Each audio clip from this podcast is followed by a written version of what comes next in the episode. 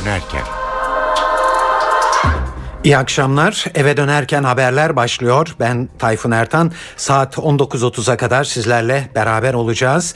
Şimdi öne çıkan gelişmelerin özetini sunuyoruz. Başbakan Erdoğan ve İçişleri Bakanı Güler, Reyhanlı olayında bir istihbarat zaafı olup olmadığı tartışmalarında kritik açıklamalarda bulundu. Güler saldırı olacağına dair istihbaratın olaydan 3 gün önce alınmış olduğunu doğruladı. Erdoğan da emniyetle istihbarat görevlileri arasında kopukluk olabileceğini söyledi. Türkiye'den ayrılan ilk PKK'lı grup Kuzey Irak'a vardı. Hakkari ve Şırnak'tan giden ilk grupta 20'ye yakın PKK'lı var. Fenerbahçe Galatasaray derbisi sonrası öldürülen Fenerbahçeli taraftar Burak Yıldırım'ın katil zanlısı yakalandı. Ergenekon davasında yargılanan gazeteci milletvekili Mustafa Balbay bugünkü savunmasında gazeteci olmak ve yargıya güvenmek suçunu işledim dedi. Ve Antalya Akdeniz Üniversitesi'nde kadavradan rahim nakledilen Derya Sert bebeğini kaybetti.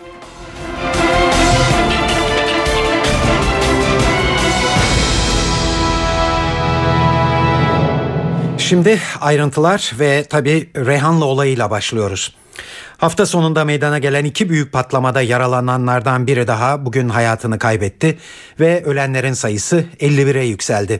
Olayla ilgili olarak yeni bazı kişiler gözaltına alındı. Bu konulara birazdan dönmek üzere önce Başbakan Erdoğan ve İçişleri Bakanı Muammer Güler'in bugün yaptıkları çok kritik açıklamalara değineceğiz. Reyhanlı olayında daha ilk anlardan itibaren bir güvenlik açığı olup olmadığı tartışması başlamıştı. Bu tartışmaya yol açan neden de olaydan önce saldırı yapılacağı doğrultusunda bir istihbarat bulunduğu iddiasıydı. Sonunda bu konuda en yetkili ağızdan hayli doyurucu bir açıklama geldi. İçişleri Bakanı Muammer Güler olaydan 3 gün önce gerçekten de böyle bir istihbarat geldiğini doğruladı. Başbakan Erdoğan da Amerika ziyareti öncesinde havaalanında bir saat kadar önce aynı konuya değindi. Emniyet güçleriyle istihbarat arasında bir kopukluk olabileceğini söyledi. Önce İçişleri Bakanı Muammer Güler'i dinliyoruz. 8 Mayıs 2013 tarihinde Hatay Emniyet Müdürlüğü'nden ses getirici bir bombalı eylem yapılacağı yönünde bir ihbar alınmıştı. Alınan bu ihbar üzerine 9 Mayıs günü güvenlik birimlerimize gereği için talimat verilmiş. Bütün ilgili kurumlar da bu arada bilgilendirilmiştir. Alınan istihbari bilgiler doğrudan Reyhanlı ilçesine ilişkin bir tehdidi işaret etmemekte, bölgenin ve yurdun bazı yerlerine yönelik eylem hazırlıklarını kapsamaktadır. Bu nedenle de Hatay ilimizde beraber birçok yerde önleyici tedbirler aldırılmıştır. Ancak trafiğe hiçbir şekilde çıkmayan ve bir depoda muhafaza edildiği anlaşılan araçların kısa zaman içinde olay mahalline getirilerek eylemin gerçekleştirildiği anlaşılmıştır. Evet, İçişleri Bakanı Muammer Güler olay öncesinde saldırı istihbaratı bulunduğu spekülasyonlarını bu şekilde yanıtlamış oldu bugün. Aynı konuya Başbakan Erdoğan da sözlerini çekinmeden eklemede bulundu. İstihbarat zaafı olmadığını ama emniyet ve istihbarat arasında bir komukluk, kopukluk olabileceğine işaret etti. İstihbarat zaafı olduğu kanaatinde değilim. İstihbarat örgütlerimiz gerek emniyet istihbarat gerekse milli istihbarat teşkilatımız bu tür bir hareketliliğin olduğunu yakalama noktasında olduğuna göre demek ki burada bir ön bilgi alma durumu söz konusu. Ama burada emniyet teşkilatı ile istihbarat teşkilatı arasında bir kopukluk söz konusu olabilir. Buna yönelik olarak bugün konuşmamda da ifade ettiğim gibi Başbakanlık Teftiş Kurulu'nu bu konuları araştırmak, ciddi manada bu işi ele almak üzere nerede bir zaaf belirtisi varsa, nerede zaaf varsa bir defa bu konuda da bunun gereğini tereddütsüz yerine getiririz ve konuyla ilgili olarak aynı şekilde İçişleri Bakanıma da söyledim. İçişleri Bakanlığı teftiş kurulu da bu konuda hemen adımlarını atmalı. Başbakanlık teftiş kurulu da bu konuda gerekli adımı atacaktır. Ve ben yazılı talimatımı Başbakanlık teftiş kuruluna şu anda vermiş bulunuyorum. Bunu özellikle burada ifade etmek isterim. Evet Başbakan ve İçişleri Bakanı'ndan dikkat çekici gerçekten kritik açıklamalardı bunlar öğleden sonra birbiri ardından geldiler.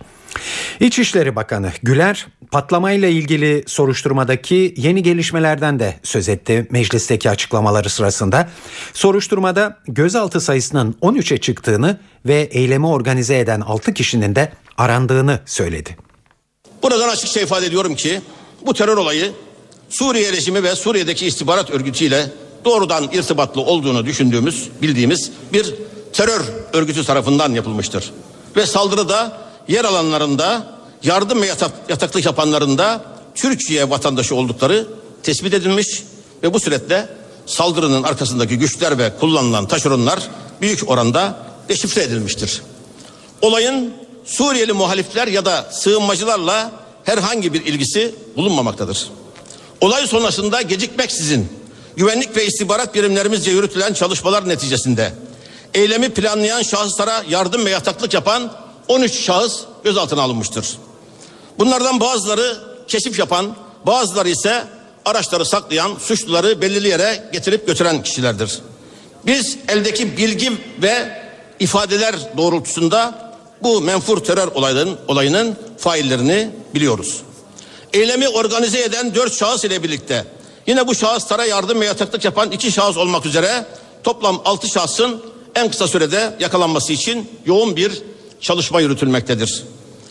Çok iyi biliniyor ki cilve gözünde de benzer patlama olmuş ve failleri kısa bir sürede yakalanmıştı.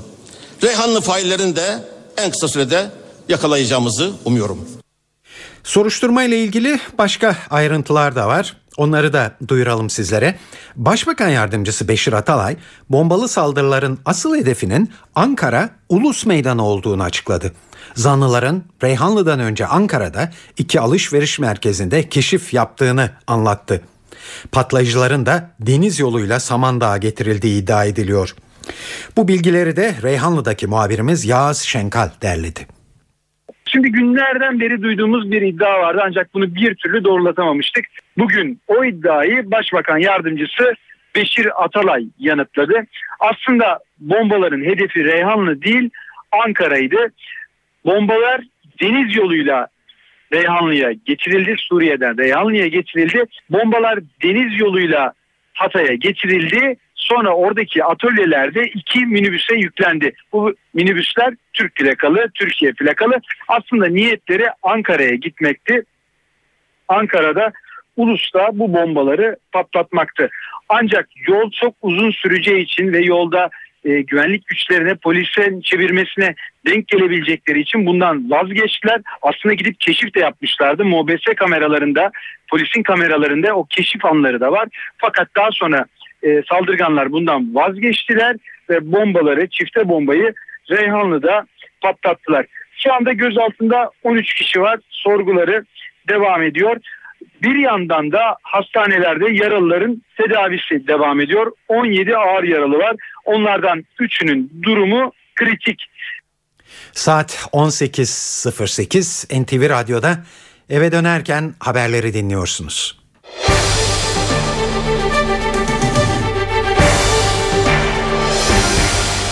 Bugün salı Ankara'da partilerin grup toplantıları vardı ve tabi parti genel başkanlarının konuşmalarında hep Reyhanlı olayı yer aldı. CHP Genel Başkanı Kemal Kılıçdaroğlu Reyhanlı'daki bombalı saldırılar üzerinden Başbakan Recep Tayyip Erdoğan'a yüklendi. Kılıçdaroğlu Reyhanlı'da onlarca çocuk öldü. Onları görmezden gelip Suriye'deki çocukları söylüyorsun dedi. Onlarca çocuk öldü orada. Reyhanlı'da öldü. Çocukları görmezlikten geliyorsun. Suriye'de çocuklar ölüyor diyorsun. Evet onlara da üzül. Ama senin ülkende, senin vatandaşın, senin çocukların ölüyor. İnsanda biraz vicdan olur. Recep Tayyip Erdoğan sen Reyhanlı'yı neden görmüyorsun? Kalkmış analar ağlamasın programında şov yapıyor. Ve Suriye'dekini bütün dünya görüyor. Türkiye'de sen yayın yasağı getiriyorsun. Kimse öğrenmesin diye. Buradan söylüyorum. Ölen, ölen 51 vatandaşın sorumlusu Recep Tayyip Erdoğan'dır. Evet bu sözler e, gayet kızgın bir Kemal Kılıçdaroğlu'ndan geliyordu partisinin e, grup toplantısında. MHP Genel Başkanı Devlet Bahçeli de hükümetin Suriye politikasını eleştirdi. Türkiye'nin Suriye sınırının kendi kaderine bırakıldığını ve viraneye döndüğünü söyledi. Her şey ayan beyan ortadadır ki sınır hattımız adeta viraneye dönmüş, metruk bir hale dönüşmüş ve kendi kaderine terk edilmiştir. Türkiye'nin egemenlik hakları çiğnenmiş, hükümranlık hakları yara almıştır. Bunlar çok ciddi bir zaaftır ve mutlaka sorumluların hesap vermesi gerekmektedir. Hükümet şaşkın, kafası karışık ve köşeye sıkışmıştır. Artık tümüyle ortadadır ki Başbakan ve hükümetinin Suriye politikası çökmüştür. Başbakan Erdoğan ve Dışişleri Bakanı'nın tezleri, tahminleri ve dış politika konsepti iflas etmiştir. Bu şartlar altında Dışişleri Bakanı nereye kadar koltuğunda oturacaktır? Reyhanlı'da patlayan bombaların sorumluları kesinlikle hesap vermelidir. Reyhanlı olayından sonra tabii Türkiye'nin nasıl bir karşılık vereceği en çok sorulan bir soru. Başbakan Erdoğan bu soruya gayet açık bir yanıt verdi bugün. AKP grubunda yaptığı konuşmada Türkiye'nin Reyhanlı olayını soğukkanlı bir şekilde değerlendireceğini ve yanlış adım atmayacağını vurguladı. Bu menfur hadiseyi gerçekleştirenlerin Suriye rejimi ile irtibatlı Türkiye içinde bir örgüt olduğu, saldırıda yer alanların da Türkiye vatandaşı olduğu tespit edilmiştir. Burada ihmaller var mı? Varsa nedir? Kimler tarafındandır? Bütün bunları da yine araştırmak için teftiş kurulumuz ayrıca çalışmalarını sürdürecektir. Biz bu saldırının altında kalmayız. Er ya da geç bu alçakça saldırının faillerine bedelini misliyle ödetiriz. Ancak tekrar ediyorum soğukkanlı davranacak, büyük devlet refleksiyle hareket edecek, bizi çekmek istedikleri tuzaklara da asla düşmeyeceğiz. Evet Başbakanın bu sözlerini Gazi Üniversitesi'nden Profesör Hüseyin Yayman'ın nasıl yorumladığına kulak vereceğiz. Yayman önce bu eylemle ne hedeflendiğini anlatıyor. Belli ki Suriye devleti e, Türkiye'yi gerçekten bir bölgesel savaşın parçası haline getirmek istiyor ve e, Esad rejimi çökerken aynı zamanda vuruşarak çekilmek ve Türkiye'ye bedel ödetmek istediği şeklinde benim bir değerlendirmem var. Daha önce Akçakale'de benzer gerilimler yaşanmıştı. Akçakale'de e, Kürt vatandaşlarımızla Arap vatandaşlarımız arasında e, bir gerilim çıkartıp orada gerçekten tansiyon çok yükselmişti ve büyük huzursuzluklar yaşanmıştı. Bu gerçekleşmeyince benzer bir e, eylemi bu defa Reyhanlı'da e, Araplarla Türkler üzerinde e, test etmeye çalışıyorlar. Aynı zamanda bir mezhep e, gerilimini bence tahrik ediyorlar. Bu anlamda hem daha önce uçağın düşmesi ve Akçakale'deki test edilen sinirlerin bir kez daha ben Reyhanlı saldırısıyla test edildiğini ama Sayın Başbakan'ın yaptığı değerlendirmelere bakıldığında güvenlik bürokrasisinin yaptığı analizlere bakıldığında Belli ki Türkiye Cumhuriyeti Devleti e, Suriye'nin istediği şekilde bir e, reaksiyon vermeyecek. Bunu zamana yayacak ve bir parça e, yani yutkunarak Suriye'ye bu eyleme karşı bir yanıt geliştirecek.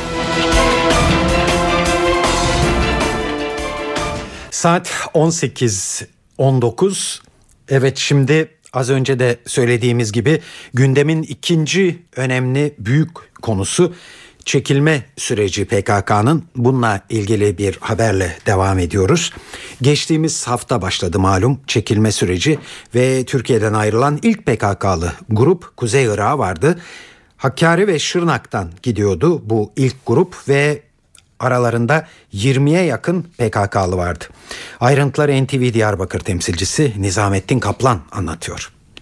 Abdullah Öcalan'ın Nevruz'daki çağrısından sonra silahlı güçlerin Türkiye dışına çıkması başladı. İlk olarak KCK Yürütme Kurulu Başkanı Murat Karayılan'ın açıklamaları vardı. Örgütün ikinci adamı Murat Karayılan'ın açıklamaları vardı 25 Nisan'da Kandil'de düzenlediği basın toplantısında ve Türkiye'de bulunan e, örgüt militanlarının Türkiye dışına Irak'ın Kürt bölgesine çekileceğini duyurmuştu ve bu 8 Mayıs'tan itibaren bu süreç başlamış oldu ve örgüt hemen sonrasında e, ilk grubun bir hafta içerisinde Irak'a ulaşacağını söylemişti Irak'taki kamplara ve bu sabah itibariyle 15 kişilik bir grubun Metina e, kampına ulaştığı yönünde bilgiler ulaştı elimize. Bu grubu e, çok sayıda e, yerli ve yabancı gazeteci karşıladı ve yolculuk boyunca neler yaşandığı konusunda çeşitli sorular yönelttiler.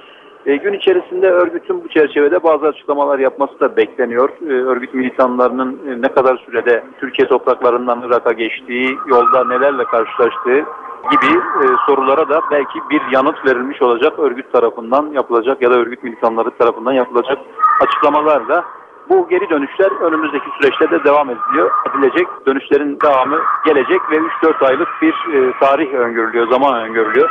E, örgüt militanlarının Türkiye topraklarını terk etmesi için Nizamettin Kaplan NTV Radyo Diyarbakır. Başbakan Erdoğan Amerika Birleşik Devletleri ziyareti için az önce yola çıktı. Perşembe günü Beyaz Saray'da Amerika Birleşik Devletleri Başkanı Barack Obama ile görüşecek olan Erdoğan, Washington'da devlet başkanı protokolü ile karşılanacak. Başkanlık misafirhanesi Blair House'da konaklayacak olan Erdoğan, yapılacak görüşmenin yanı sıra Obama ile ayrıca bir akşam yemeğinde de bir araya gelecek. Görüşmelerin gündeminde ise Suriye başta olmak üzere bölgesel konular yer alacak.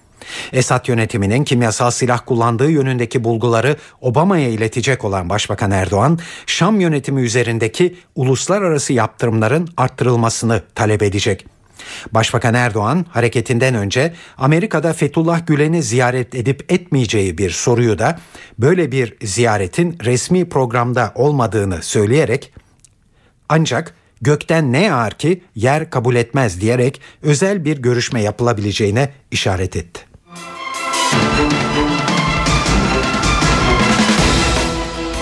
Almanya'da 8'i Türk 10 kişiyi öldürmekle suçlanan neo-nazi örgütüyle ilgili davanın ikinci duruşması şu sıralarda yapılmakta. Davayı kilitlemek isteyen sanık avukatlarının girişimleri salonda gerilime neden oldu.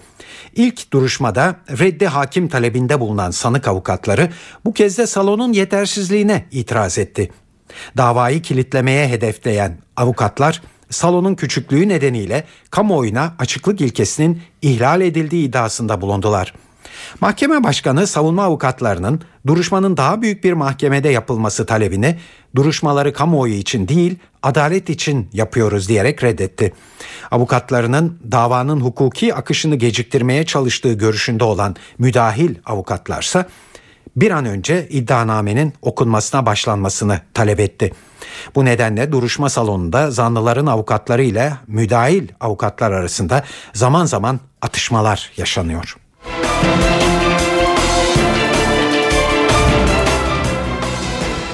Fenerbahçe Galatasaray derbisi sonrası bıçaklanarak öldürülen Fenerbahçeli taraftar Burak Yıldırım'ın katil zanlısı Kırşehir'in Mucur ilçesinde yakalandı.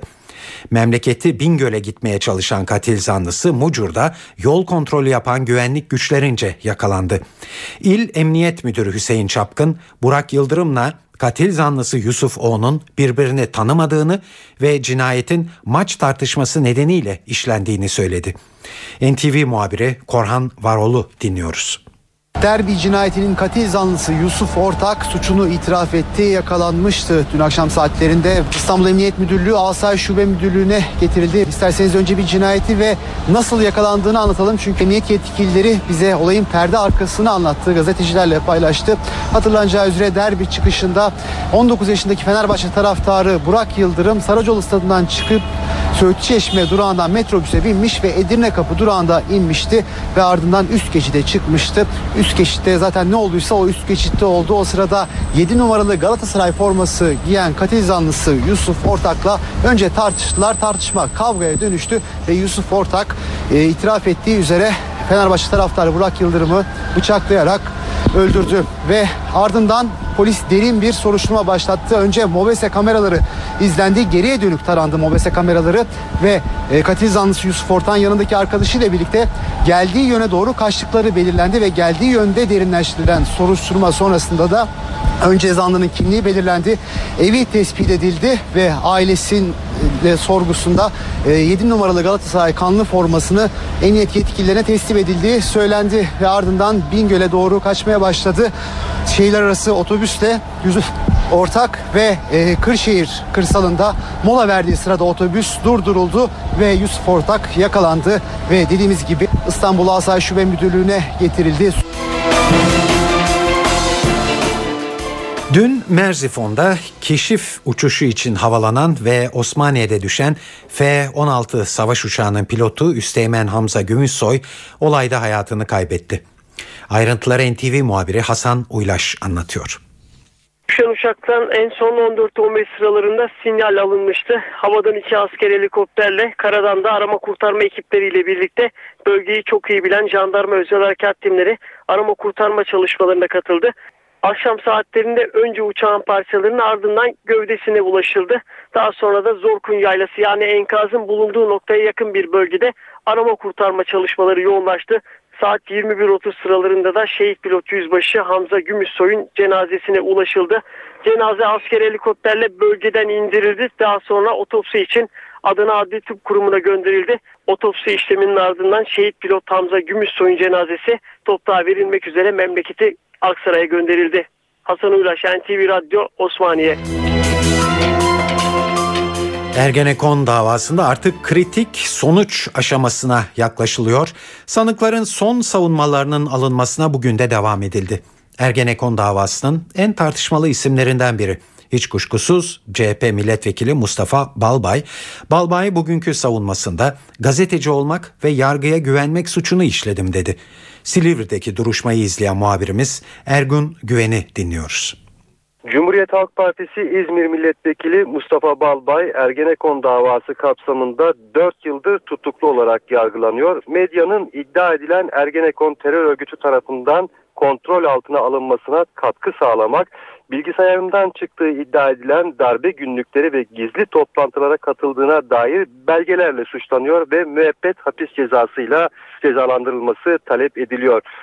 Savcıların mütalasında suç üretildiğini söyleyerek başladı savunmasına Mustafa Balbay. Suçlamaların sınırsız savunmanın sınırlı olduğunu belirtti tanınmış bir gazeteci olmak ve yargıya güvenmek suçunu işlediğini söyledi. Bilgisayarında bulunduğu iddia edilen belgelerin 4 yıldır hala kendisine gösterilmediğini, bu belgelerin kendisine ait olmadığını, üzerlerinde değişiklik yapılarak suç unsuru oluşturulduğunu iddia etti. Haberlerinin de suç konusu haline getirildiğini söyledi Balbay. Gazetecilik faaliyetlerinin iddianamede suç unsuru olarak gösterilmesine anlam veremediğini söyledi. Buna örnek olarak da genç subaylar tedirgin başlığını gösterdi. Genç subaylar tedirgin başlığının aslında 27 Mayıs darbesinin sloganı olduğunu, kendisinin de 2003 Mayıs ayında Başbakan ve Genelkurmay Başkanı arasında yapılan bir görüşmeyi bu cümleyle genç subaylar tedirgin cümlesiyle manşete taşıdığını, bunun suç unsuru olarak gösterilmesine anlam veremediğini söyledi. Savunmasında çözüm sürecine de değindi Balbay. Silivri'de düşman, İmralı'da pişman anlayışıyla, uygulamasıyla barış sağlanamaz dedi ve savunmasını varlığın Türk varlığına armağan olsun sözleriyle bitirdi.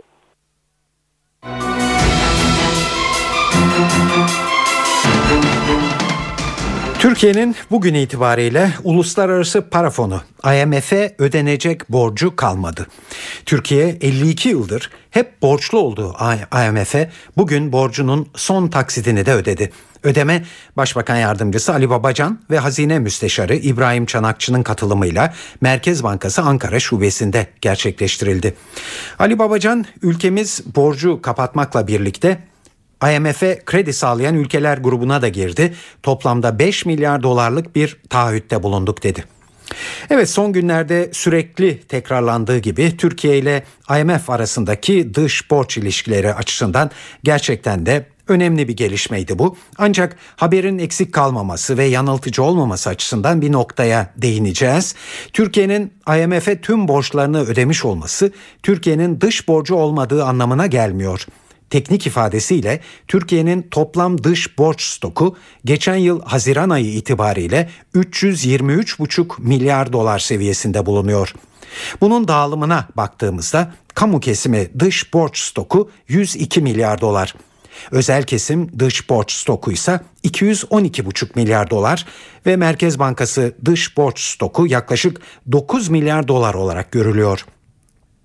Sayılar kamu kesimi ve özel kesimin dış borç stokunda yıldan yıla artışlar olduğunu gösteriyor. Ancak dış borç stokunun gayri safi yıllık hasılaya oranının geçen yılın ilk yarısında %35,6 seviyesinde olduğunu görüyoruz. Bu düzey Türkiye'nin Avrupa Birliği ülkeleri içinde en düşük borç yükü oranına sahip olduğunu yansıtmakta. Evet yeri gelmişken şimdi para ve sermaye piyasalarında bugünkü gelişmeleri e, sizlere duyuracağız. CNBC'den Enis Şener'den anlatıyor. İyi akşamlar. Borsa İstanbul 1-2 günlük kar satışının ardından yönünü tekrar yükseliş trendine doğru çevirdi ve günü rekor seviyenin sadece 90 puan altında kapattı. Endeks günü %1.70'lik primle 91.287 seviyesinden tamamladı. Uzun süredir korunan not artışı beklentisine Merkez Bankası'nın bu hafta faiz indirimine gideceği beklentisi de eklenince yükseliş daha da belirgin hale geldi. Analistler düşük faiz ortamının devam edeceğini öngörerek BIST yüzdeki düşüşlerin alım fırsatı yaratacağını söylüyor. TL ve tahvil tarafında da faiz indirimi beklentileri etkiliydi. Dolar TL uzun bir arın ardından 1.81 seviyesini aşarken gösterge tahvil faizi rekor dip seviyelerdeki hareketini sürdürdü. Hazinenin düzenlediği ihalelerde talebin güçlü olması da faizdeki gerilemeyi destekledi. Dış piyasalarda ise daha olumsuz bir görüntü var. Fed'in parasal genişlemeden yavaş yavaş çıkmaya başlayacağı endişeleri Avrupa ve Amerika'da endeksleri olumsuz etkiliyor. Yatırımcılar güvenli liman olarak gördükleri dolara akın etti ve euro dolar paritesi tekrar 1.30 seviyesinin altına indi.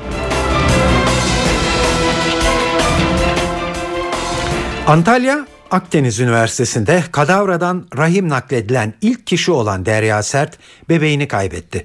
Derya Sert'in 8. hafta sonundaki kontrolünde embriyonun kalp atışlarının izlenememesi üzerine gebeliği sonlandırıldı. Derya Sert evinde dinlenmekte ve sağlık durumu iyi. Ayrıntıları Antalya muhabirimiz Sibel Atasoy anlatıyor. Yaklaşık iki yıl önce kadavradan rahim nakli yapılan Derya Sert bebeğini ne yazık ki kaybetti. Ve bu açıklamada Akdeniz Üniversitesi Tıp Fakültesinden Profesör Doktor Ömer Özkan adına yazılı bir açıklamayla yapıldı ve bununla kamuoyuna duyuruldu. Dünyanın kadavradan rahim nakli yapan ilk hastası Derya Sert'in 8. hafta sonundaki kontrolünde embriyo kalp atışlarının izlenmemesi üzerine gebeliği sonlandırılmıştır. Hastanın genel durumu iyidir ve evinde istirahat etmektedir. Uygun şartlarda hazırlıkları tamamlandığında tüp bebek tedavisine devam edilecektir açıklaması yapıldı. Akdeniz Üniversitesi Tıp Fakültesinden bu açıklama geçti. İki yıl önce kadavradan, dünyada kadavradan ilk rahim nakli Derya Sert'e yapılmıştı ve 8 hafta önce de e, tüp bebek yöntemiyle e, Derya Sert hamile kalmıştı. Ancak e, az önce aldığımız habere göre Derya Sert bebeğini kaybetti. Profesör Doktor Ömer Özkan'la görüştük. Ömer Özkan maalesef bebeği kaybettik ama bu bizim için son değil. Çalışmalarımız devam edecek, denemeye devam edeceğiz açıklamasında bulundu. Türk Hava Yolları'nda yarın grev var. Hava İş Sendikası'nın grevi ve hosteslere kırmızı ruj yasağı gibi tartışmalı konuları Türk Hava Yolları Yönetim Kurulu Başkanı Hamdi Topçu yanıtladı bugün. Hamdi Topçu grevin uçuşları etkilemeyeceğini söyledi. Önümüzdeki dönemde 35 işiyle ilgili hukuk kararını verecek. Bunu da biz aklı selim olarak değerlendireceğiz. Yapmamız gereken her ne varsa bu adımları da ilerleyen günlerde atacağız. Biz çalışanlarımıza güveniyoruz ve 15'inde uçaklarımızın tamamının uçacağını düşünüyoruz. Operasyonumuza devam edeceğiz.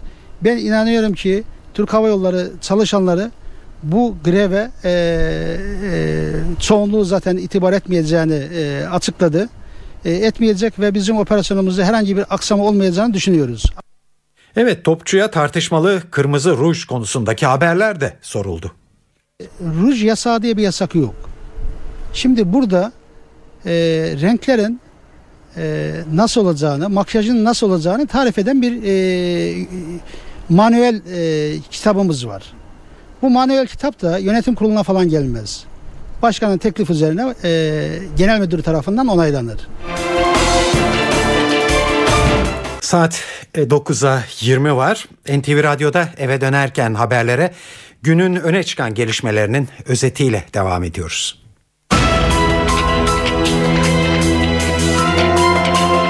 Başbakan Erdoğan ve İçişleri Bakanı Güler, Reyhanlı olayında bir istihbarat zaafı olup olmadığı tartışmalarında kritik açıklamalarda bulundu. Güler saldırı olacağına dair istihbaratın olaydan 3 gün önce alınmış olduğunu doğruladı. Erdoğan da emniyetle istihbarat görevlileri arasında kopukluk olabileceğini söyledi. Türkiye'den ayrılan ilk PKK'lı grup Kuzey Irak'a vardı. Hakkari ve Şırnak'tan giden ilk grupta 20'ye yakın PKK'lı var. Fenerbahçe Galatasaray derbisi sonrası öldürülen Fenerbahçeli taraftar Burak Yıldırım'ın katil zanlısı yakalandı. Ergenekon davasında yargılanan gazeteci milletvekili Mustafa Balbay bugünkü savunmasında gazeteci olmak ve yargıya güvenmek suçunu işledim diye konuştu. Ve Antalya Akdeniz Üniversitesi'nde kadavradan rahim nakledilen Derya Sert bebeğini kaybetti.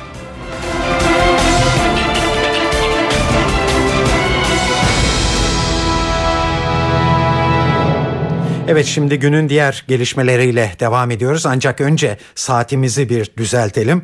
E, demin söylediğimiz gibi değil saat 18.42 yani 7'ye 18 var. Evet şimdi dış dünyadan haberlerle devam edeceğiz. En çok konuşulan en çok dikkat çeken. Geçtiğimiz ay Afganistan'da kaçırılan 8 Türk mühendisinin tamamı serbest bırakıldı. Daha önce dördünün serbest bırakıldığı açıklanmıştı. Geri kalan dört Türk'ün akıbetinin ne olacağı sorusu da az önce yanıt buldu. Başbakan Erdoğan bu kişilerin de Afganistan Büyükelçiliği yetkilileri tarafından teslim alındığını duyurdu Amerika ziyaretine başlamadan önce. Afganistan'da faaliyet gösteren bir Türk şirketine bağlı olarak çalışan bu 8 kişi 21 Nisan'da helikopterle zorunlu iniş yaptıkları bölgede Taliban tarafından rehin alınmıştı.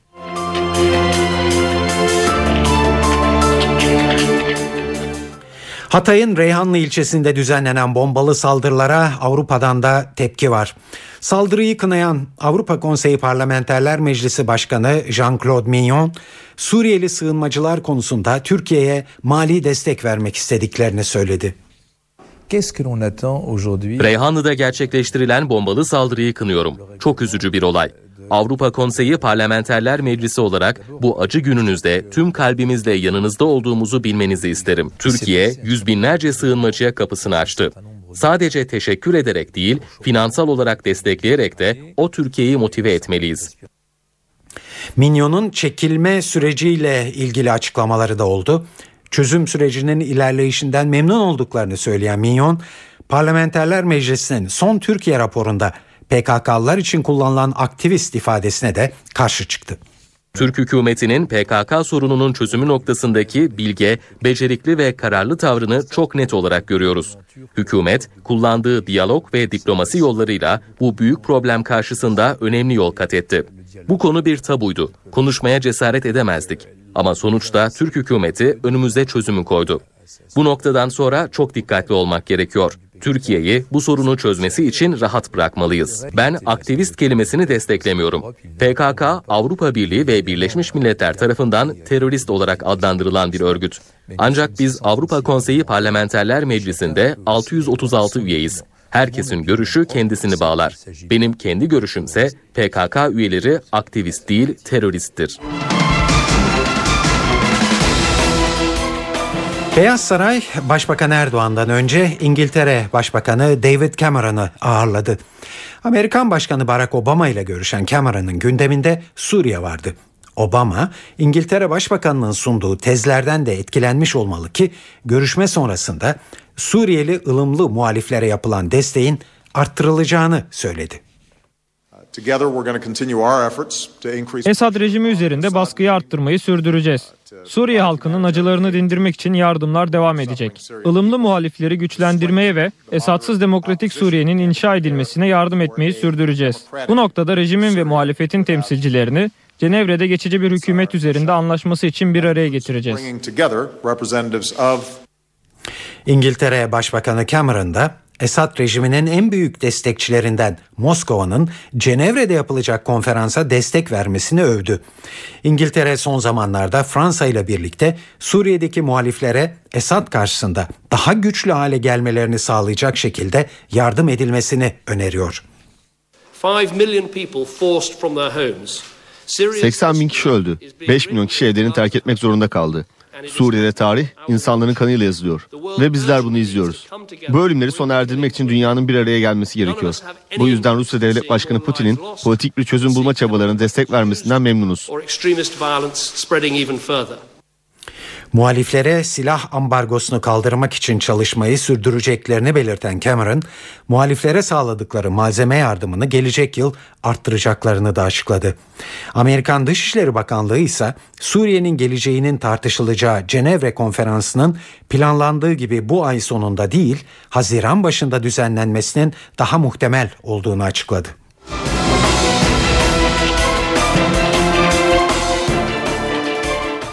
İngiltere Avrupa Birliği'nden ayrılmayı tartışıyor bir süredir. Bu tartışma Avrupa Birliği karşıtı çok sayıda muhafazakar milletvekilinin İngiltere'nin Avrupa Birliği üyeliğini 2017 yılında referanduma götürecek bir yasa teklifini tartışmaya açmasıyla gündeme geldi. İngiltere'de bugün yaşanan bir gelişme bu krizi biraz daha derinleştirdi. İngiltere Başbakanı David Cameron'ın Amerika ziyareti sürerken kabinesinden iki bakan eğer İngiltere'nin Avrupa Birliği üyeliğinden ayrılması için bugün bir referandum yapılsa kendilerinin de evet oyu vereceklerini söylediler. Başbakan Cameron'ın bu açıklamalara tepkisi sert oldu. Ayrıntıları BBC Türkçe servisinden Hüseyin Alkan derledi. Yasa tasarısı Muhafazakar Parti'nin yeniden iş başına gelmesi halinde 2017 yılında İngiltere'nin Avrupa Birliği'nde kalıp kalmama konusunda referandum yapmasını öngörüyor. Ancak böyle bir referandumun önünde ciddi engeller var. Tasarı hükümet ortağı liberal demokratlar, ana muhalefet işçi partisi ve iktidar partisi içindeki Avrupa Birliği yanlılarının muhalefetine rağmen yasalaşsa bile Muhafazakar Parti'nin 2015'teki seçimleri kazanması gerekecek. Ancak kamuoyu yoklamaları bunu çok olası görmüyor. Zira iktidar muhalefetin 6 puan gerisinde ve parti ekonomik kriz ortamında sürekli geriliyor. Aynı kamuoyu yoklamaları bugün referandum yapılsa halkın üçte birinin üyelikten ayrılma yönünde oy kullanacağını işaret ediyor. Birçok gözlemciye göre başbakanın referandum konusunda bağlamasının iki nedeni var. Birincisi İngiltere'nin Avrupa Birliği'nden çıkması gerektiğini savunan İngiltere Bağımsızlık Partisi'nin yükselişini durdurmak. Parti anketlerde koalisyon ortağını geçerek üçüncülüğe yükseldi. İkinci neden de Muhafazakar Parti içindeki muhalefeti yatıştırmak. Parti içinde Avrupa Birliği'ne şüpheyle bakanlar giderek güçleniyor. Eğitim ve Savunma Bakanları bugün referandum olsa Avrupa Birliği'nden çıkma yönünde oy kullanacaklarını söyleyerek başbakanı zor durumda bıraktı. Başbakan Avrupa Birliği'ne karşı değil ancak ilişkilerin yeniden tanımlanması ve bazı yetkilerin geri alınması gerektiğini söylüyor. Geri istenen yetkiler arasında çalışma hayatı ve adli sistemle ilgili düzenlemeler de var. Hüseyin Alkan, Londra. Dünya hala Bangladeş'te çöken binayı konuşuyor. Dakka'da binden fazla kişiye mezar olan göçükten tam 17 gün sonra canlı çıkmayı başaran 19 yaşındaki Reşma Begüm başından geçenleri anlattı. Genç kadın göçükten canlı çıkartılacağına ihtimal vermediğini söyledi. Birkaç yudum suyum vardı. Yiyecek bulamadım. 17 gün boyunca 4 parça bisküvi ve elimdeki suyla idare ettim. Yanımda kimse yoktu ama alt katlarda birileri vardı. Hepsi öldü. Kurtarın bizi diye bağırıyorlardı. Başkent Dakka'da onlarca tekstil atölyesinin bulunduğu binanın çökmesinde 1120'den fazla kişi yaşamını yitirdi. İtalya'nın eski başbakanı Silvio Berlusconi'nin başı yargıyla yine dertte. Berlusconi yaşı küçük bir kişiyle para karşılığı ilişkiye girmek ve görevini kötüye kullanmakla suçlanıyor. Savcı hapis cezasının yanında Berlusconi'nin kamu görevinden ömür boyu men edilmesini de istiyor. Davanın 24 Haziran'da karara bağlanması beklenmekte. Berlusconi'ye vergi kaçırmak suçundan verilen 4 yıl hapis cezası geçen hafta temyiz tarafından onaylanmıştı.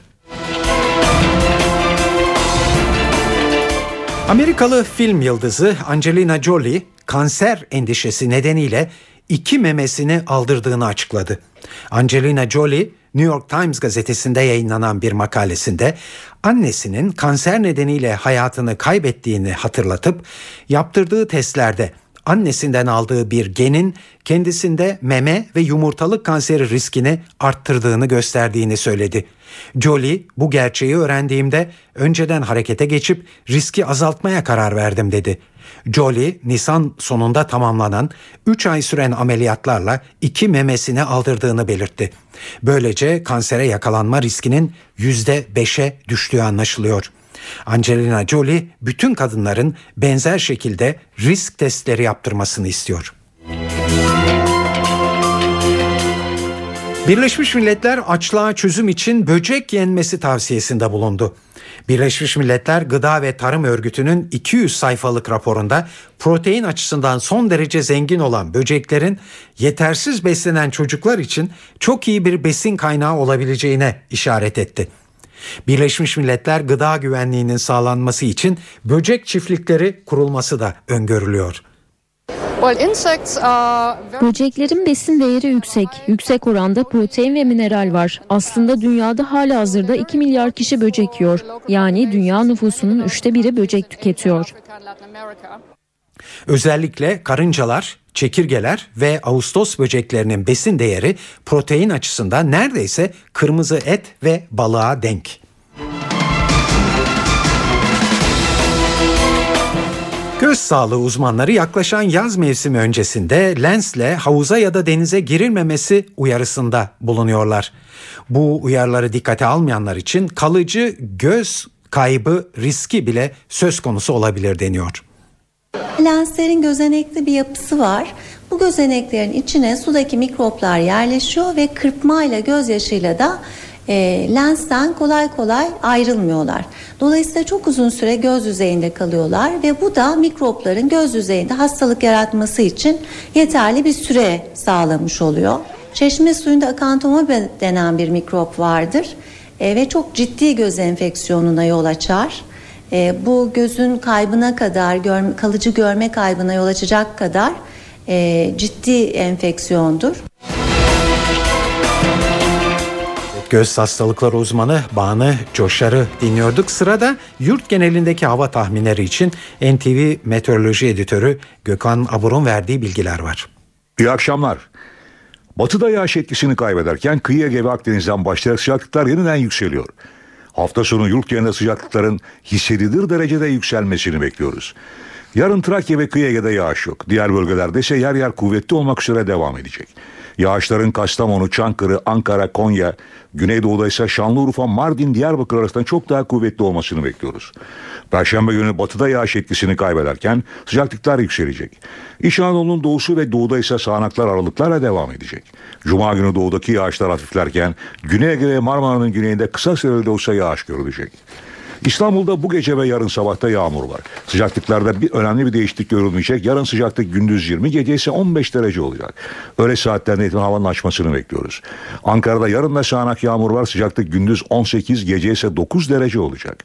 Yağmur perşembe güne kesilecek. İzmir'de yarın hava açıyor. Sıcaklık gündüz 24, gece ise 16 derece olacak. Sonraki günlerde havanın daha da sıcak olmasını bekliyoruz. Hepinize iyi akşamlar diliyorum. Saat 19 NTV Radyo'da eve dönerken haberler günün öne çıkan gelişmelerinin özetiyle başlıyor.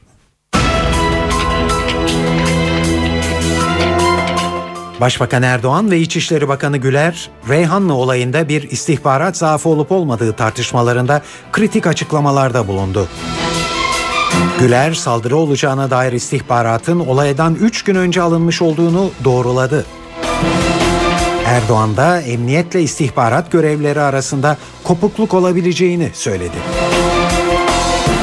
Türkiye'den ayrılan ilk PKK'lı grup Kuzey Irak'a vardı. Hakkari ve Şırnak'tan giden ilk grupta 20'ye yakın PKK'lı var. Ve Fenerbahçe Galatasaray derbisi sonrasında öldürülen Fenerbahçeli taraftar Burak Yıldırım'ın katil zanlısı yakalandı.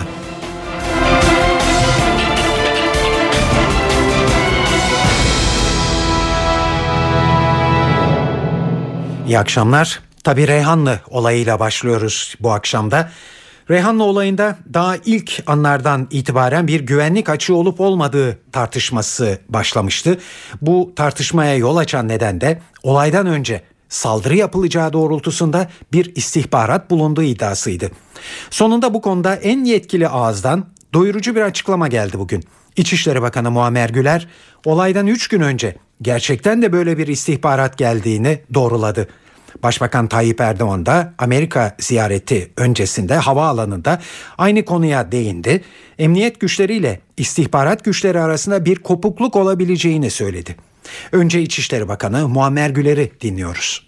8 Mayıs 2013 tarihinde Hatay Emniyet Müdürlüğü'nden ses getirici bir bombalı eylem yapılacağı yönünde bir ihbar alınmıştı. Alınan bu ihbar üzerine 9 Mayıs günü güvenlik birimlerimize gereği için talimat verilmiş, bütün ilgili kurumlar da bu arada bilgilendirilmiştir. Alınan istihbari bilgiler doğrudan Reyhanlı ilçesine ilişkin bir tehdidi işaret etmemekte, bölgenin ve yurdun bazı yerlerine yönelik eylem hazırlıklarını kapsamaktadır. Bu nedenle de Hatay ilimizde beraber birçok yerde önleyici tedbirler aldırılmıştır. Ancak trafiğe hiçbir şekilde çıkmayan ve bir depoda muhafaza edildiği anlaşılan araçların kısa zaman içinde olay mahalline getirilerek eylemin gerçekleştirildiği anlaşılmıştır. Evet İçişleri Bakanı Muammer Güler olay öncesinde saldırı istihbaratı bulunduğu spekülasyonlarını bu şekilde yanıtlamış oldu bugün. Aynı konuda Başbakan Erdoğan da sözlerini çekinmeden eklemede bulundu. İstihbarat zaafı olmadığını ama emniyetle istihbarat arasında bir kopukluk olabileceğine işaret etti. İstihbarat zaafı olduğu kanaatinde değilim. İstihbarat örgütlerimiz gerek emniyet istihbarat gerekse milli istihbarat teşkilatımız bu tür bir hareketliliğin olduğunu yakalama noktasında olduğuna göre demek ki burada bir ön bilgi alma durumu söz konusu. Ama burada emniyet teşkilatı ile istihbarat teşkilatı arasında bir kopukluk söz konusu olabilir. Buna yönelik olarak bugün konuşmamda da ifade ettiğim gibi Başbakanlık Teftiş Kurulu'nu bu konuları araştırmak, ciddi manada bu işi ele almak üzere nerede bir zaaf belirtisi varsa, nerede zaaf varsa bir defa bu konuda da bunun gereğini tereddütsüz yerine getiririz ve konuyla ilgili olarak aynı şekilde İçişleri Bakanıma da söyledim. İçişleri Bakanlığı teftiş kurulu da bu konuda hemen adımlarını atmalı. Başbakanlık teftiş kurulu da bu konuda gerekli adımı atacaktır ve ben yazılı talimatımı Başbakanlık Teftiş Kurulu'na şu anda vermiş bulunuyorum. Bunu özellikle burada ifade etmek isterim. Evet Başbakan ve İçişleri Bakanı'ndan birbiri ardına gelen dikkat çekici açıklamalardı bunlar.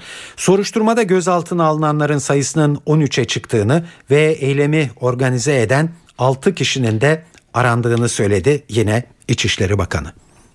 Buradan açıkça ifade ediyorum ki bu terör olayı Suriye rejimi ve Suriye'deki istihbarat örgütüyle doğrudan irtibatlı olduğunu düşündüğümüz, bildiğimiz bir terör örgütü tarafından yapılmıştır.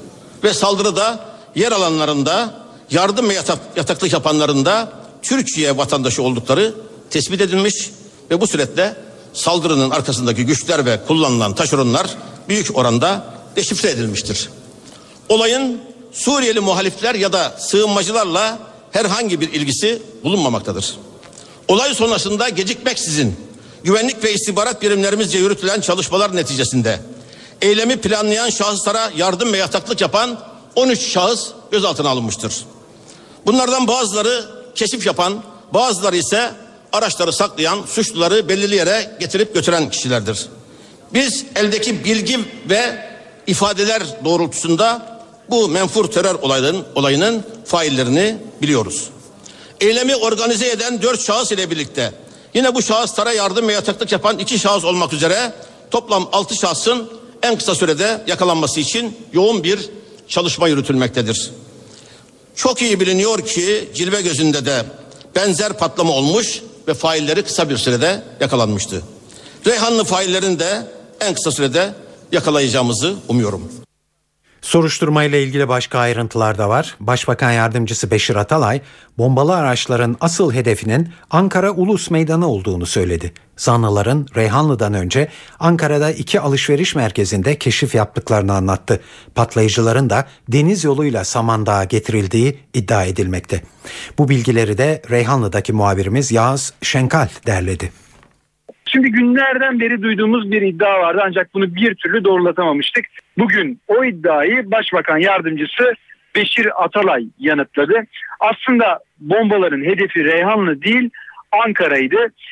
Bombalar deniz yoluyla Reyhanlı'ya getirildi. Suriye'den Reyhanlı'ya getirildi. Bombalar deniz yoluyla Hatay'a getirildi. Sonra oradaki atölyelerde iki minibüse yüklendi. Bu minibüsler Türk plakalı, Türkiye plakalı. Aslında niyetleri Ankara'ya gitmekti. Ankara'da Ulus'ta bu bombaları patlatmaktı. Ancak yol çok uzun süreceği için ve yolda e, güvenlik güçlerine polise çevirmesine denk gelebilecekleri için bundan vazgeçtiler. Aslında gidip keşif de yapmışlardı. MOBS kameralarında, polisin kameralarında o keşif anları da var. Fakat daha sonra e, saldırganlar bundan vazgeçtiler ve bombaları, çifte bombayı Reyhanlı'da patlattılar. Şu anda gözaltında 13 kişi var. Sorguları devam ediyor. Bir yandan da hastanelerde yaralıların tedavisi devam ediyor. 17 ağır yaralı var. Onlardan 3'ünün durumu kritik. Evet Reyhanlı ile ilgili olarak e, son bir bilgi notu daha ekleyelim. Reyhanlı mağdurları şehit ve gazilerin sahip olduğu haklardan yararlanabilecekler. Evet tekrarlayalım. Reyhanlı mağdurları şehit ve gazilerin sahip olduğu haklardan yararlanabilecekler. Bu doğrultudaki açıklama Aile ve Sosyal Politikalar Bakanı Fatma Şahin'den geldi.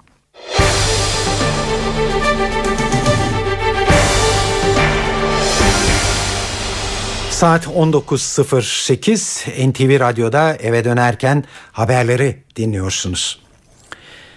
PKK'nın çekilme süreciyle ilgili yeni bilgiler var. Geçtiğimiz hafta başladı süreç malum. Türkiye'den ayrılan ilk PKK'lı grup Kuzey Irak'a varmış durumda. Hakkari ve Şırnak'tan giden ilk grupta 20'ye yakın PKK'lı olduğu söyleniyor. Ayrıntıları NTV Diyarbakır temsilcimiz Nizamettin Kaplan anlatıyor. Abdullah Öcalan'ın Nevruz'daki çağrısından sonra silahlı güçlerin Türkiye dışına çıkması başladı.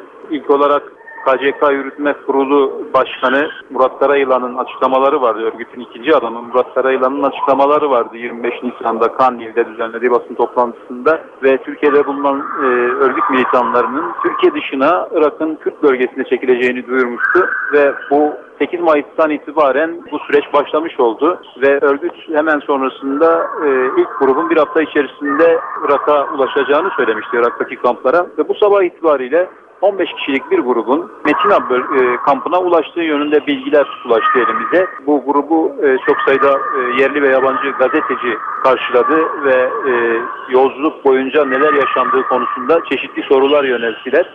Gün içerisinde örgütün bu çerçevede bazı açıklamalar yapması da bekleniyor. örgüt militanlarının ne kadar sürede Türkiye topraklarından Irak'a geçtiği, yolda nelerle karşılaştığı gibi e, sorulara da belki bir yanıt verilmiş olacak örgüt tarafından yapılacak ya da örgüt militanları tarafından yapılacak açıklamalarla bu geri dönüşler önümüzdeki süreçte de devam ediliyor, edilecek. Dönüşlerin devamı gelecek ve 3-4 aylık bir e, tarih öngörülüyor, zaman öngörülüyor. E, örgüt militanlarının Türkiye topraklarını terk etmesi için Nizamettin Kaplan NTV Radyo Diyarbakır. Saat 19.15 NTV Radyo'da eve dönerken haberleri dinliyorsunuz. Ergenekon davasında artık kritik sonuç aşamasına yaklaşılmakta. Sanıkların son savunmalarının alınmasına bugün de devam edildi. Bugün e, savunmasını yapan kişi e, Cumhuriyet Halk Partisi milletvekili ve gazeteci Mustafa Balbay'dı. Balbay gazeteci olmak ve yargıya güvenmek suçunu işledim diye konuştu savunmasında. Silivri'deki duruşmayı izleyen muhabirimiz Ergun Güven'e kulak veriyoruz. Cumhuriyet Halk Partisi İzmir Milletvekili Mustafa Balbay Ergenekon davası kapsamında 4 yıldır tutuklu olarak yargılanıyor. Medyanın iddia edilen Ergenekon terör örgütü tarafından kontrol altına alınmasına katkı sağlamak, bilgisayarından çıktığı iddia edilen darbe günlükleri ve gizli toplantılara katıldığına dair belgelerle suçlanıyor ve müebbet hapis cezasıyla cezalandırılması talep ediliyor. Savcıların mütalasında suç üretildiğini söyleyerek başladı savunmasına Mustafa Balbay. Suçlamaların sınırsız savunmanın sınırlı olduğunu belirtti tanınmış bir gazeteci olmak ve yargıya güvenmek suçunu işlediğini söyledi. Bilgisayarında bulunduğu iddia edilen belgelerin 4 yıldır hala kendisine gösterilmediğini, bu belgelerin kendisine ait olmadığını, üzerlerinde değişiklik yapılarak suç unsuru oluşturulduğunu iddia etti. Haberlerinin de suç konusu haline getirildiğini söyledi Balbay. Gazetecilik faaliyetlerinin iddianamede suç unsuru olarak gösterilmesine anlam veremediğini söyledi. Buna örnek olarak da genç subaylar tedirgin başlığını gösterdi. Genç subaylar tedirgin başlığının aslında 27 Mayıs darbesinin sloganı olduğunu, kendisinin de 2003 Mayıs ayında Başbakan ve Genelkurmay Başkanı arasında yapılan bir görüşmeyi bu cümleyle genç subaylar tedirgin cümlesiyle manşete taşıdığını, bunun suç unsuru olarak gösterilmesine anlam veremediğini söyledi. Savunmasında çözüm sürecine de değindi Balbay. Silivri'de düşman, İmralı'da pişman anlayışıyla, uygulamasıyla barış sağlanamaz dedi ve savunmasını varlığın Türk varlığına armağan olsun sözleriyle bitirdi. Fenerbahçe Galatasaray derbisi sonrası bıçaklanarak öldürülen Fenerbahçeli taraftar Burak Yıldırım'ın katil zanlısı Kırşehir'in Mucur ilçesinde yakalandı. Ayrıntıları NTV muhabiri Korhan Varol anlatıyor. Derbi cinayetinin katil zanlısı Yusuf Ortak suçunu itiraf etti, yakalanmıştı. Dün akşam saatlerinde İstanbul Emniyet Müdürlüğü Asay Şube Müdürlüğü'ne getirildi. İsterseniz önce bir cinayeti ve nasıl yakalandığını anlatalım. Çünkü emniyet yetkilileri bize olayın perde arkasını anlattı. Gazetecilerle paylaştı. Hatırlanacağı üzere derbi çıkışında 19 yaşındaki Fenerbahçe taraftarı Burak Yıldırım Saracoğlu stadından çıkıp Söğütçü Çeşme durağından metrobüse binmiş ve Edirne Kapı durağında inmişti ve ardından üst geçide çıkmıştı. Geçitte zaten ne olduysa o üst geçitte oldu. O sırada 7 numaralı Galatasaray forması giyen katil zanlısı Yusuf Ortak'la önce tartıştılar. Tartışma kavgaya dönüştü ve Yusuf Ortak e, itiraf ettiği üzere Fenerbahçe taraftarı Burak Yıldırım'ı bıçaklayarak öldürdü ve ardından polis derin bir soruşturma başlattı. Önce Mobese kameraları izlendi. Geriye dönük tarandı Mobese kameraları ve e, katil zanlısı Yusuf Ortan yanındaki arkadaşıyla birlikte geldiği yöne doğru kaçtıkları belirlendi ve geldiği yönde derinleştirilen soruşturma sonrasında da Önce zanlının kimliği belirlendi. Evi tespit edildi ve ailesinin e, sorgusunda 7 e, numaralı Galatasaray kanlı formasını emniyet yetkililerine teslim edildiği söylendi ve ardından Bingöl'e doğru kaçmaya başladı. Şehirler arası otobüsle Yusuf Ortak ve e, Kırşehir kırsalında mola verdiği sırada otobüs durduruldu ve Yusuf Ortak yakalandı ve dediğimiz gibi İstanbul Asayiş Şube Müdürlüğü'ne getirildi. Antalya Akdeniz Üniversitesi'nde kadavradan rahim nakledilen ilk kişi olan Derya Sert bebeğini kaybetti. Derya Sert'in 8. hafta sonundaki kontrolünde embriyonun kalp atışlarının izlenememesi üzerine gebeliği sonlandırıldı. Antalya muhabirimiz Sibel Atasoy'u dinliyoruz. Yaklaşık iki yıl önce kadavradan rahim nakli yapılan Derya Sert bebeğini ne yazık ki kaybetti. Ve bu açıklamada Akdeniz Üniversitesi Tıp Fakültesinden Profesör Doktor Ömer Özkan adına yazılı bir açıklamayla yapıldı ve bununla kamuoyuna duyuruldu.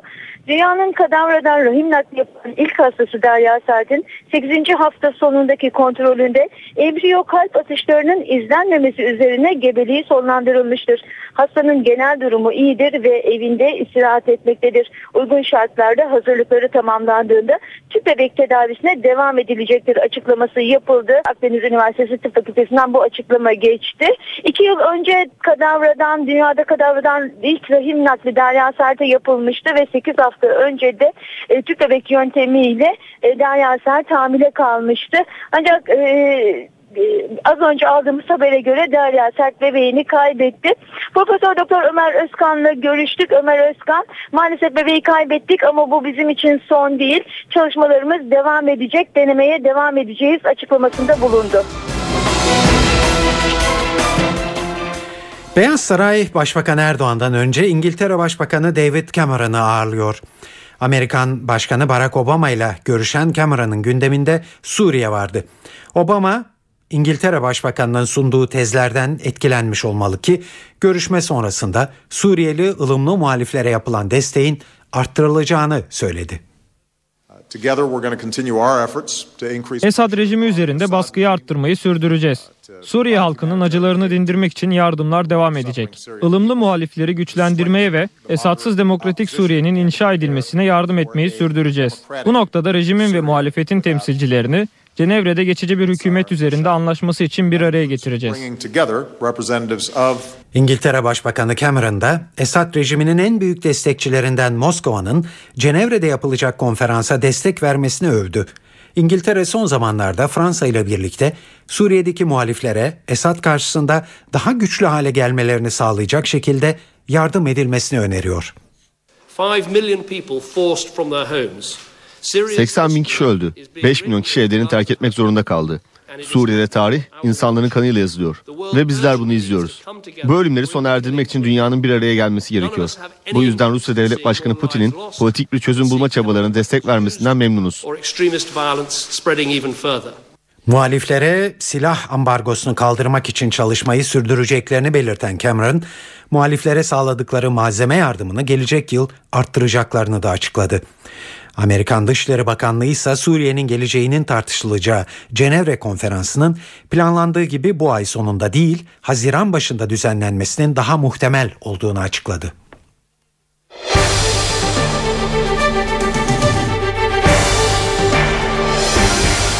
UEFA son yılı dikkate alarak hazırlanan Fair Play sıralamasını internet sitesinden duyurdu.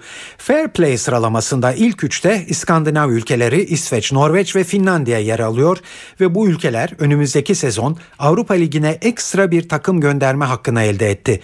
Türkiye UEFA'ya kayıtlı 53 Avrupa ülkesinin yer aldığı Fair Play listesinde Faroe Adaları, Lüksemburg, Ermenistan, San Marino, Arnavutluk, Liechtenstein ve Andorra'yı geçerek 46. sırada yer alabildi. Fair Play sıralaması UEFA gözlemcilerinin raporlarına dayanarak oluşturuluyor. Oynanan maçlarda çıkan olaylar, oyuncuların rakibe ve hakeme karşı davranışları, çıkan sarı ve kırmızı kart sayıları dikkate alınıyor.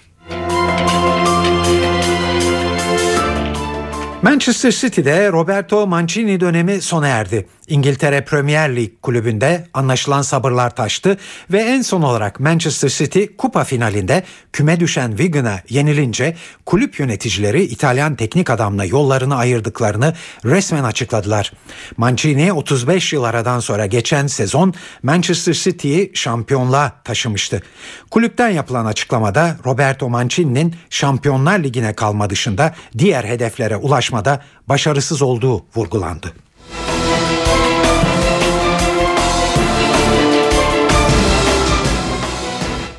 Saat 19.24 eve dönerken haberler e, burada sona eriyor. Yayınımızı kapatmadan önce günün öne çıkan gelişmelerini hızla e, özetleyelim.